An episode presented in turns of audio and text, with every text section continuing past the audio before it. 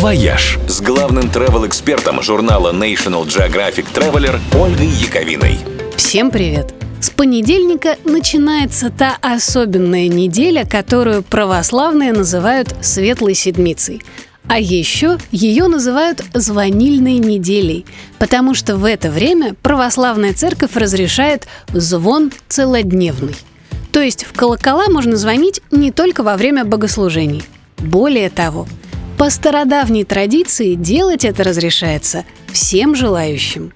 И во многих храмах в это время появляются маленькие праздничные звонницы, специально для желающих кому-нибудь звякнуть. А в других храмах в это время устраивают экскурсии на колокольни, где профессиональные звонари дают мастер-классы и учат правильно дергать колокола за язык. И сами тоже показывают класс на многочисленных пасхальных фестивалях. Один из самых интересных проходит обычно в Ростове-Великом. В этом году он будет с 6 по 9 мая. В программе участвуют 11 храмов и монастырей, где мастера разных звонарских школ будут целыми днями показывать свое искусство. Еще один впечатляющий фестиваль случается обычно в старинном городе Шуя в Ивановской области – Колокольня здешнего Воскресенского собора входит в тройку самых высоких в России.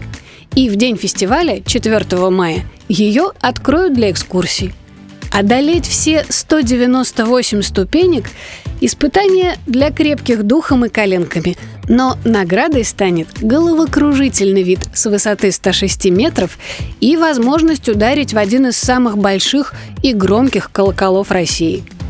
Только Имейте в виду, что на этих майских для въезда в Ивановскую область нужны или отрицательный ПЦР, или справка об антителах, или сертификат о вакцинации. «Вояж» – радио 7 на семи холмах –